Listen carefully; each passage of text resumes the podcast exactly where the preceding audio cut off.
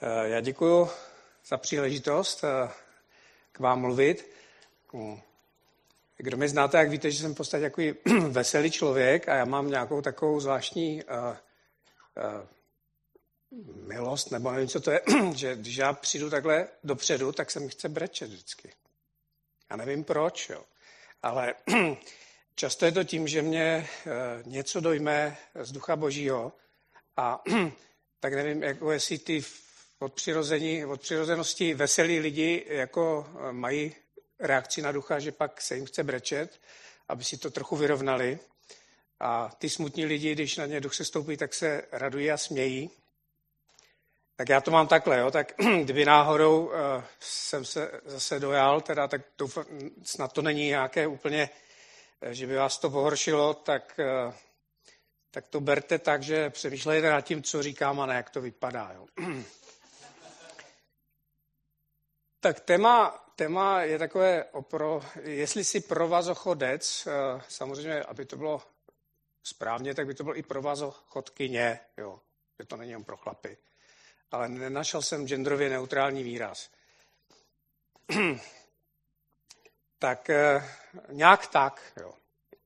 Já mám někdy pocit, že křesťané eh, se snaží zaslechnout někde nějakou, nějaký silný výrok a nějakou boží výzvu a tak se jí snaží žít a ten život vypadá, jako kdyby se snažili jít po provaze. A snaží se držet balans, aby, aby na tom důrazu jakoby, a, se udrželi. Tak moje otázka je, jestli se vám to náhodou neděje nebo nestalo. Že máte takový ten pocit, že v tom důrazu, že je tak náročný, že se skoro jako na něm nedá udržet, abyste nějak mohli jít. tak to je taková, takový, několik příkladů jsem vybral uh, dneska a zkusím dát několik návrhů, jak, jak to řešit. A, uh, ale samozřejmě není to vyčerpávající téma, uh, nepokryl jsem to celé a nejsou, nemám na všechno odpovědi. Ale zajímá mě v Biblii, když jsou nějaké extrémní nebo, nebo silné výrazy, tak většinou, když takhle mluvil Ježíš nebo apoštol Pavel, tak si myslím, že docela vyvolali zdravou a někdy až nepřátelskou reakci, že ti posluchači nevěděli, co si mají myslet, rozbouralo jim to jejich představy a museli nad tím nějak přemýšlet. Takže dříve, když, když Ježíš mluvil eh, k učedníkům nebo i k zástupům, tak eh, si myslím, že to nebylo běžné kázání, dokonce to slovo, co se používá, eh, bylo, že nekázal, ale hlásal. On prostě oznamoval ty věci jako hlasatel, jako učitel, který moc maje, říká boží pravdy. A ty posluchači na to reagovali už to byli úplně skoprnělí, nadšení, anebo pohoršení. Ale nezůstávala tam úplně nějaká neutrální uh, verze, jako jak se to někdy stává nám, že hezky jsme, tak o čem bylo dneska kázání?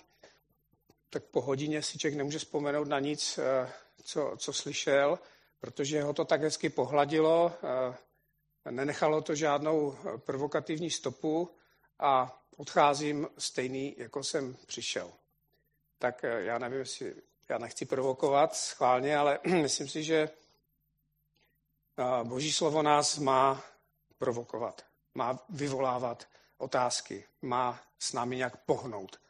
Nemá to zůstat jako líbilo se mi to, protože mě pán Bůh pozbudil v tom, eh, v čem jsem a v tom, v čem jsem špatný, tak jsem, tak jsem zůstal stejný a nevadí to. Takže mám jeden takový takové první téma. Nastavuješ svou tvář? A tady nechci se tady pouštět do toho, co se dělo na základce u Ráchel, ale eh, kdyby byla tenkrát křesťanka, nevím, jestli byla, tak když ji tam jako zlobili, eh, tak eh, je tady řečeno v kázání na, na nějakém vyšším kopci, Ježíš říkal svým učedníkům, slyšeli jste, že bylo řečeno oko za oko a zub za zub. Já vám však pravím, abyste neodporovali zlému člověku, ale když tě někdo udeří do té pravé tváře, nastav mu i druhou tvář. Zkoušeli jste to někdy dělat? Dostali jste někdo nafackováno doopravdy? Jo, někdo kejve.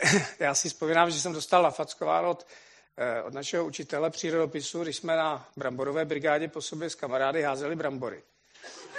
A což kluci obvykle dělají. Si myslím, že když dostanou příležitost, tak jako využijí všechno, tak ho to nějak rozlítilo a opravdu nás se sfackoval. A kdybych si představil tu situaci a byl tenkrát křesťan, tak jsem ani moc šanci neměl nastavit druhou tvář, protože ten mě sfackoval zleva zprava. A nestíhal bych to. A, takže moje otázka, jako, co si pod tím představujete, když tohle Ježíš říkal? A to říká každému z nás. Je to obrazně nebo doopravdy? Protože to je opravdu výzva. Jo? E, tam e, on nejdřív cituje to, to, čemu se říká v odborných kruzích lex talionis, znamená zákon odplaty, oko za oko, zub za zub, to, že platí. To, na tom byl postavený uh, Možíšův zákonník, ale i Chamurapiho zákonník a další v té době platné zákonníky. A znamenalo to eh, jakoby něco za něco. Což neznamenalo vždycky, že se, jako když někdo eh, někomu vyrazil zub, takže trestem za to bylo, že šel eh, před odbornou komisi a tam mu vyrazila ten samý zub. Eh, a tím se jako dostalo eh, za dost tomu trestu. Ale eh, bylo to naceněno, každé, všechny ty tělesné eh, nebo ty, ty, ty zločiny měly nějakou sazbu a Většinou to znamenalo, že se za to něco muselo zaplatit. Když někdo někoho mu vyrazil oko, tak to mělo nějakou cenu a musel dát nějakou újmu na zdraví, eh, zaplatit tu újmu na zdraví. Ale Ježíš tady říká něco jiného. On říká, tohle platí, ale já vám říkám ještě něco jako vejš, něco, něco vyššího, než, než je toto. A, takže když tě někdo udeří, tak mu nastav druhou tvář. Tak nechám to chvilku působit a teďka, co udělal Ježíš o pár let později? A byl vyslýchán a odpověděl tomu veleknězi. Proč se mě ptáš? Zeptej se těch, kteří slyšeli, co jsem jim pověděl. Hle, ti to vědí, co jsem řekl. Když to řekl, jeden strážce, který stál poblíž, dal Ježíšovi ránu se slovy, tak to odpovídáš veleknězi. A Ježíš mu nastavil druhou tvář. Nebo ne? Ježíš mu odpověděl, jestliže jsem promluvil zle, vydej svědectví o tom zlém. Jestliže však správně, proč mě biješ?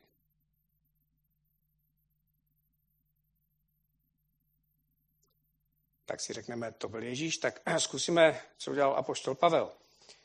Eh, Pavel upřel zrak na veleradu a řekl, Muži bratři, až, tohoto dne, až do tohoto dne žijí se zcela dobrým svědomím před Bohem. Velekně Zananiáš však nařídil těm, kdo stáli u něho, aby ho udeřili přes ústa. Pavel mu řekl, tebe bude být Bůh, ty obílená stěno. Nevím, jestli předtím stihl nastavit druhou tvář, ale tak myslíte si, že eh, si Ježíš nepamatoval, co řekl na na tom kázání. Nebo že Pavel, možná, že Pavel nebyl v tom davu na, na tom kázání, dozvěděl se to později, že existuje nějaký takový princip, tak uh, přemýšleli jste nad tím někdy, uh, a to jsou ty biblické principy. Kdybyste, kdybyste chtěli uh, žít podle toho prvního, uh, když Ježíš řekl nastav druhou tvář, tak byste se nejspíš stali uh, otloukánky. Pokud byste vždycky, za každých okolností, ať už obrazně nebo doslova, když vám někdo jednou vlepí, tak řekli, hele, ještě druhá, což může vypůsobit v tom agresorovi eh, jako další chutě, eh, protože si myslí, že ho provokujete, že si z něho děláte legraci. Že?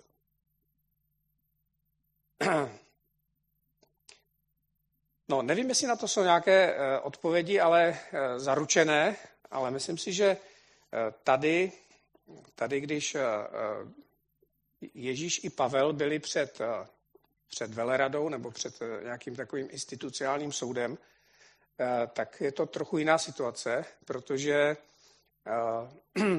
dostávali jako ty, při tom výslechu se při nějakých porušeních těch pravidel ti, ti vyslíchaní mohli takhle, takhle trestat. Jo? Když prokazovali neúctu nebo se rouhali, a tak, tak se takhle mohli trestat. Takže to nebylo úplně ta situace, o které mluvil Ježíš, když mluvil na kázání nahoře, protože to je osobní situace, kde proti tobě vyjede nějaký, nějaký svévolník, když to tady to byla instituce výslechu a, a jako kdybyste byli u soudu a soud měl povoleno používat přitom tyhle nástroje. Ale rozdíl mezi Ježíšem a Pavlem byl v tom, že Ježíš tomu chrámovému sluhovi ho napomenul, protože na rozdíl od Pavla, ten chrámový sluha udeřil Ježíše o své vůli a ne na příkaz velekněze. A tak Ježíš mu dal tu mes a řekl, jestli jsem řekl něco špatně, tak řekni, co to bylo, a jestli ne, tak proč mě běž. A vlastně dal mu, dal mu tu správnou mes. A myslím si, že to je to, co i říkal tady Rachel, že všecko to je o nějakých mezích. Protože někdy, když na vás někdo zautočí nebo vás někdo obrazně vyfackuje a vy mu nastavíte druhou tvář, tak se může stát, že to zlo na vás skončí. Že ti, kdo patří Ježíši, mají zvláštní výsadu, že na nich může zlo skončit. A že to dál ne, neroz, neroz, nerozpálíte a že dáváte tu mes, a, ale ne vždycky je to takhle mechanicky. Protože Ježíš je cesta. A cesta má vždycky dvě krajnice. A jedna krajnice je nastav druhou tvář a druhá krajnice je napomeň toho, kdo ti to udělal. Dej tu zdravou mez.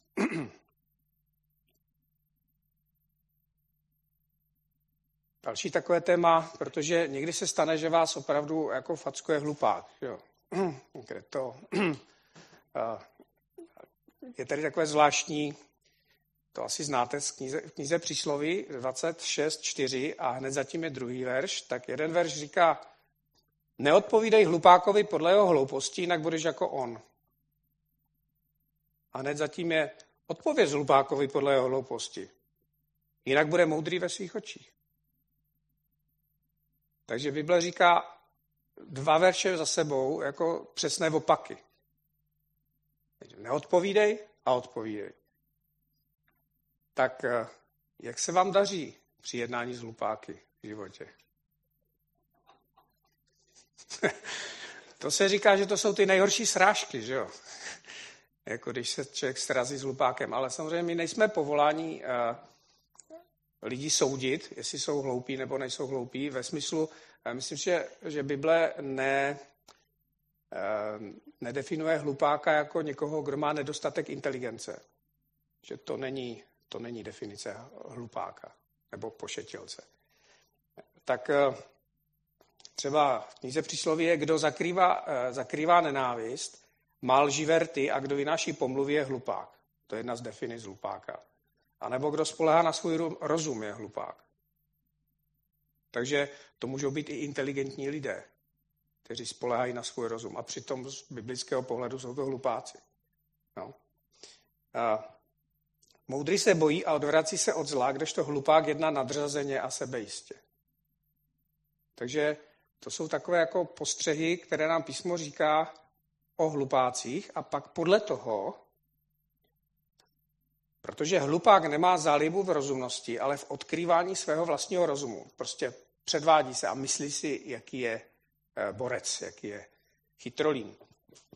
A hlupákovi jsou jeho ústa ke zkáze, vlastní rty jsou jeho, jeho duši léčkou.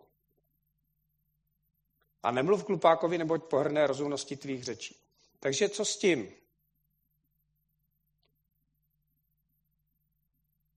Máme odpovídat hlupákovi nebo ne? Jak kdy, ano. Jak kdy. A zase máme, podobně jako já jsem říkal u toho předchozího, Eh, jdeme po nějaké cestě a ta má jednu krajnici a druhou krajnici. Někdy je hlupákovi dobře neodpovídat, podle jeho hlouposti, abyste se nedostali jakoby do jeho, na jeho hloupou úroveň a, a nedostali se, jste se do nějaké jako přestřelky toho, toho hlupáckého typu. A někdy je potřeba odpovědět podle jeho hlouposti, aby, aby nebyl moudrý ve svých očích. A myslím si, že podstatné je to, jestli to toho člověka, kterého máme před sebou, a jestli, jestli pro něj máme nějakou naději, nějaké dobro. Tak někdy to vymezení je tak a někdy to vymezení je tak. Není to, e, nevolá nás to k tomu, abychom vyhrávali nad hlupáky. Že myslím, cílem tohoto poznání není vyhrát nad tím druhým, ale dát mu meze a třeba, třeba se spamatuje eh, a zjistí, že eh, není takový moudrý, jak si myslel. A takže odpovídat hlupákovi podle jeho hlouposti někdy ano, někdy ne. A nejlépe, myslím, pomocí otázek. Protože když položíte dobrou otázku, tak, eh, tak tím se pak prokáže, jestli ten člověk tu šanci využije nebo ne. Ale znova, je to taková, taková výzva biblická, která Eh, vám neřekne úplně eh, takový ten model, jak máte žít. Prostě dobře žít je za A, za B, za C, za D. Protože jednou je to dobře tak a po druhé dobře přesný opak. Tak eh, proto potřebujeme to, abychom nebyli jako hlupáci spolehat na svůj rozum a na to, jak, jak si vždycky poradíme, ale pro tyhle případy je důležité být naplněný duchem a zeptat se nahoře nějakou krátkou modlitbou, bože, jak mám odpovědět v této situaci? Mám odpovědět podle hlouposti toho, kdo mi to říká? A nebo nemám takhle odpovědět, abych se nezařadil do té úrovně?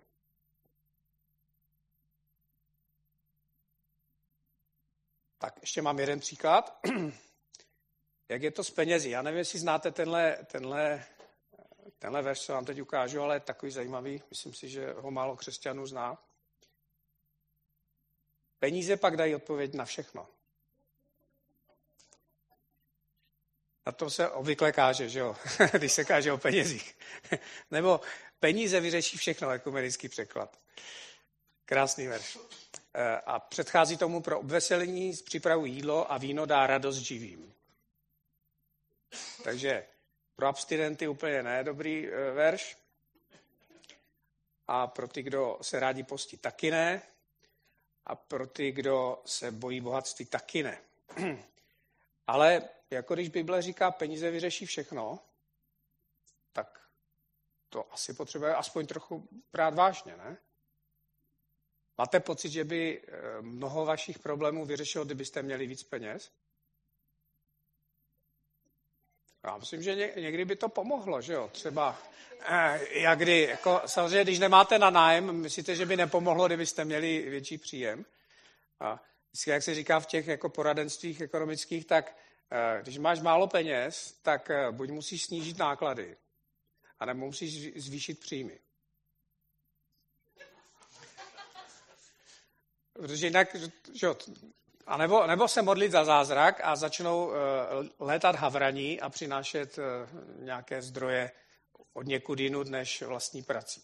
Ale to jsou spíš výjimky, jo? protože běžně to tak asi nezažíváme. Takže buď snižujeme náklady, nebo zvyšujeme příjmy a pokud neuděláme ani jedno, ani druhé a máme vyšší náklady než příjmy, tak se zadlužujeme, což je past. No takže peníze jako mohou vyřešit poměrně hodně věcí tak myslím, že cílem není být úplně chudým, a, protože asi v ekonomické teorii, já teď nechci zabíjat do detailu, ale říká se, že, že peníze jsou měřítkem hodnot. Tak když jich máte hodně, tak máte hodně hodnoty. Ale pak další filozofická e, e, nebo předpoklad peněz, aby byly peníze, je, že jsou žádoucí, to znamená, že jich není nikdy dost.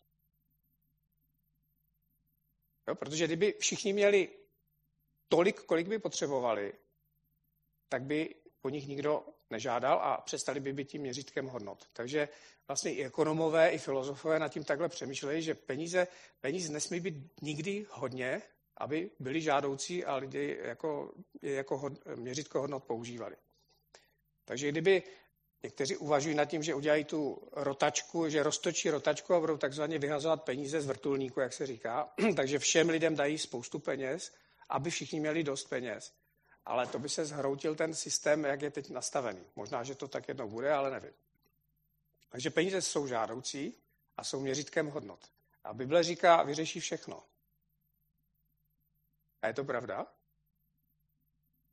A říká to Bible. A asi, asi to tam nechal zapsat eh, král Šalamón, který jako těch peněz měl dost, si myslím. Dokonce tak, že se eh, dělal takové, eh, takové až bych řekl, hazardní sázky s králi a mudrci kolem okolních krají a to byly normálně sázky, oni se potkávali a dávali si navzájem hádanky a kdo to neuhodl, tak musel zaplatit velké peníze. To, takže to bylo opravdu jako gamblerství jako ve vysoké úrovni. A protože Šalamón měl navrh, protože dostal moudrost, a to oni ale nevěděli, že dostal, eh, že dostal tu moudrost největší ze všech, takže jako nemohl prohrát. Takže on byl jako vlastník eh, toho systému, že jo. Jako, jako když vlastníte nějaké kasíno a víte, že nemůžete prohrát, že je to tak nastavené. Eh, tak ale tenhle člověk, který měl takovou velikou moudrost, tak, tak říká, že peníze peníze vyřeší všechno. Já myslím, že jako úplně nebývá zvykem takhle kázat, ale jenom abyste, abyste zkusili zapřemýšlet, jestli vám někde něco nechybí, nějaký kousek. Jako, jo? Protože sami známe tenhle verš. Jo, neboť kořenem všeho zlého je láska k penězům. To ještě někdy jako někteří křesťaní nečtou to láska a říkají, jsou to ty peníze. Jo? Takže kořenem všeho zlého jsou ty prachy. Tak kdo čte pozorněji Bibli, tak ví, že kořenem všeho zlého je láska k penězům, ne ty peníze. A pak je to varování. Někteří, kdo se po nich pachtili, zbloudili od víry a způsobili si mnoho bolest, což je možná i případ krále Šalamouna, že to možná neukočíroval přes tu svoji moudrost. Protože hlupák spolehá na svůj rozum a je otázka, jestli král Šalamoun někdy v nějakém tom pozdním svém období už nespolehal na tu moudrost eh, víc než eh, na vztah s Bohem a tím se nestal v podstatě hlupákem. Žijte bez lásky k penězům, říká Bištole Židům. Spokojeni s tím, co máte, neboť on sám řekl, nezanechám tě, ani tě neopustím. Takže máme žít bez lásky k penězům a to zase někteří křesťani čtou jako žijte bez peněz. Jo. Tak to tam není. Jo? Jak se říká, eh, chceš být chudý a zdravý, anebo bohatý a nemocný? Tak většina odpoví, odpoví chci být bohatý a zdravý. Že jo? to, to je to nejlepší řešení. Že jo? Ale je otázka, jestli víte, co to je být bohatý. Protože král Chyskiáš, a, o něm je řečeno, nevím, on je takový král, většinou říkáme Šalamón, Davida, tak, ale Chyskiáš je o něm řečeno, po něm nebyl nikdo jemu podobný mezi všemi judskými králi, ani před ním nebyli žádní takoví. Víte to o Chyskiášovi, že ani před ním, to znamená ani David a ani Šalamón, že Chyskiáš byl jako v božích očích velice jako významně pojmenován a, a kamkoliv šel, měl úspěch. A ten úspěch se projevoval tím, že byl až bych z našeho pohledu nechutně bohatý. Takže byl bohatý opravdu velmi nadprůměrně. A chci říct to, že chudí lidé, co jsou od výplaty, nebo lidé, co, co mají vyšší náklady než, eh, než příjmy, řeší prostě jiný typ uh, pokušení a, a, a trápení, než lidé, co mají vyšší desítky a, nebo stovky milionů tak eh, myslíte si, že mají míň těch pokušení, než ty, co jako od výplaty k výplatě? Já si myslím, že mají jiné problémy, jiný typ pokušení. A že i ten, uh, oh, to skočí opět, je to 20 metrů, jak než se to takže král Chyskiáš eh, řešil jiné problémy. Řešil problémy boháče. A ten problém, uh, ještě pořád nic. Dobře. A co, budeš nebo nebudeš? Tak dám ještě jedno.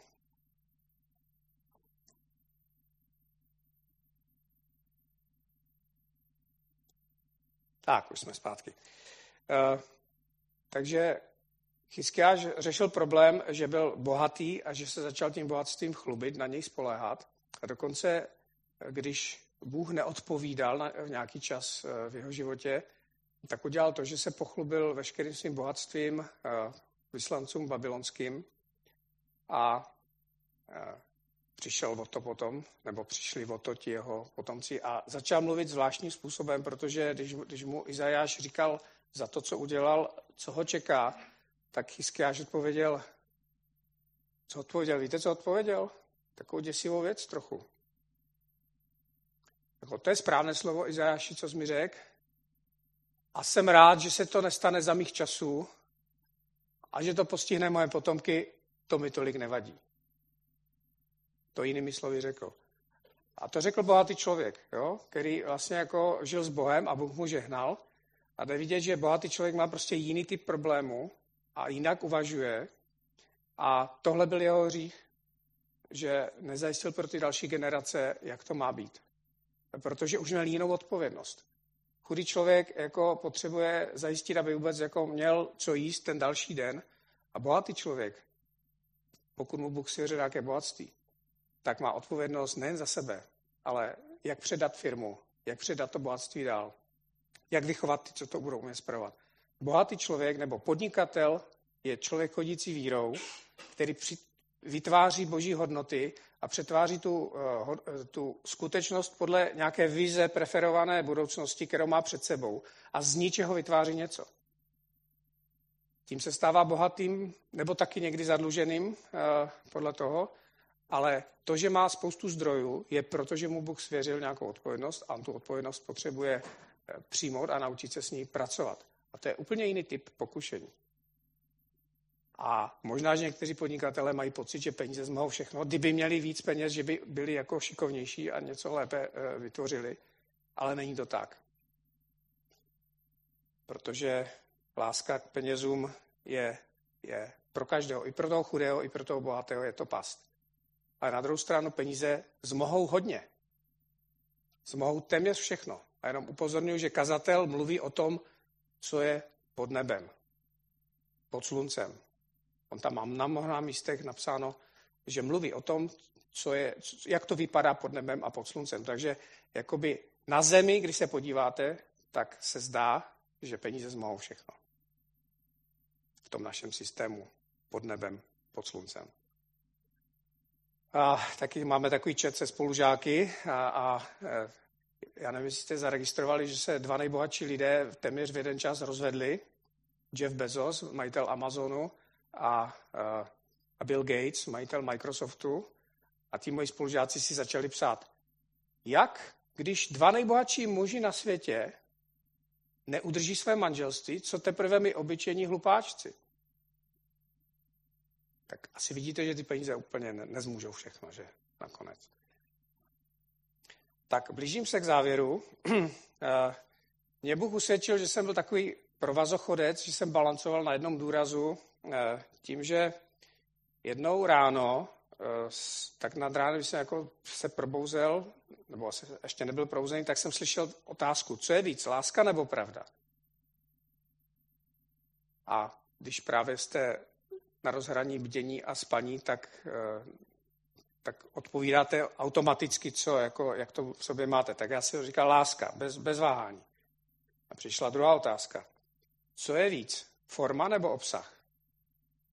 Jsem odpověděl obsah, zase bez váhání. A další otázka, jak se k sobě má pravda a láska a obsah a forma?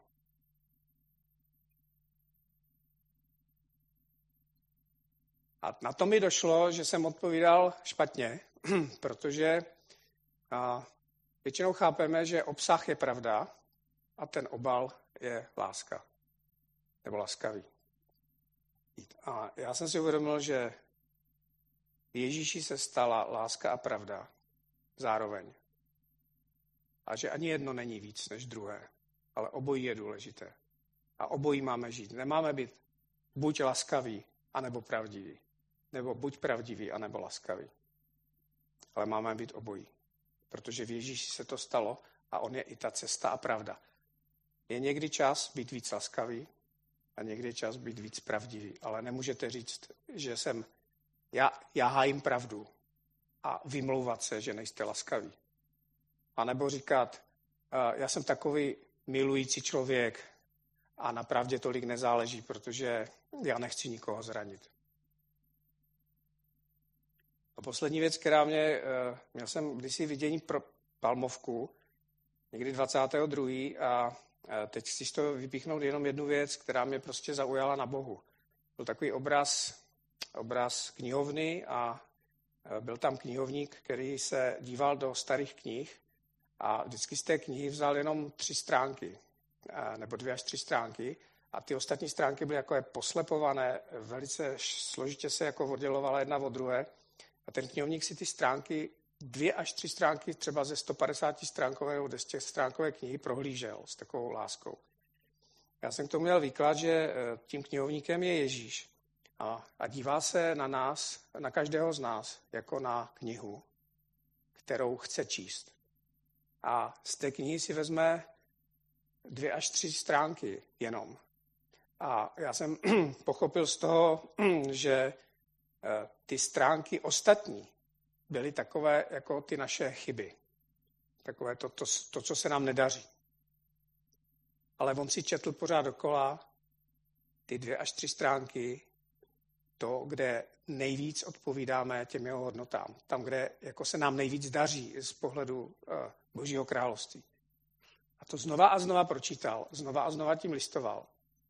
A já jsem pak pochopil, když jsem se dál za to modlil, že chce, přes ty tři stránky přepsat eh, pokračování té knihy a eh, přes ty vaše silné stránky, přes to, kde, kde se Bohu nejvíc líbíte a nejvíc podobáte, psát ten příběh. A že ví o vašich chybách, ale nejsou pro něj překážkou. A chce jeho dobrota vás přivést k tomu, že přes ty silné stránky budete v jeho životě budete spolu psát ten příběh. Takže je takové pozbuzení na závěr, že nejste pro vás zochodci, kteří jdou po laně extrémních výzev. To je dobrá zpráva. A druhá dobrá zpráva je, že jsme milovaní, ti, kdo jdou po cestě, protože Ježíš je cesta, pravda a život. Dáváme pozor na ty krajnosti cesty, a píšeme příběh spolu s Ježíšem podle svých nejlepších stránek. Podle toho, v čem vynikáme, kde se Bohu nejvíc líbíme. Tak to vám přeju, abyste v životě našli ty své dvě, tři stránky, které opravdu jsou krásné a před Bohem zácné. A přes tyhle dvě, tři stránky jste psali super příběhy. Amen.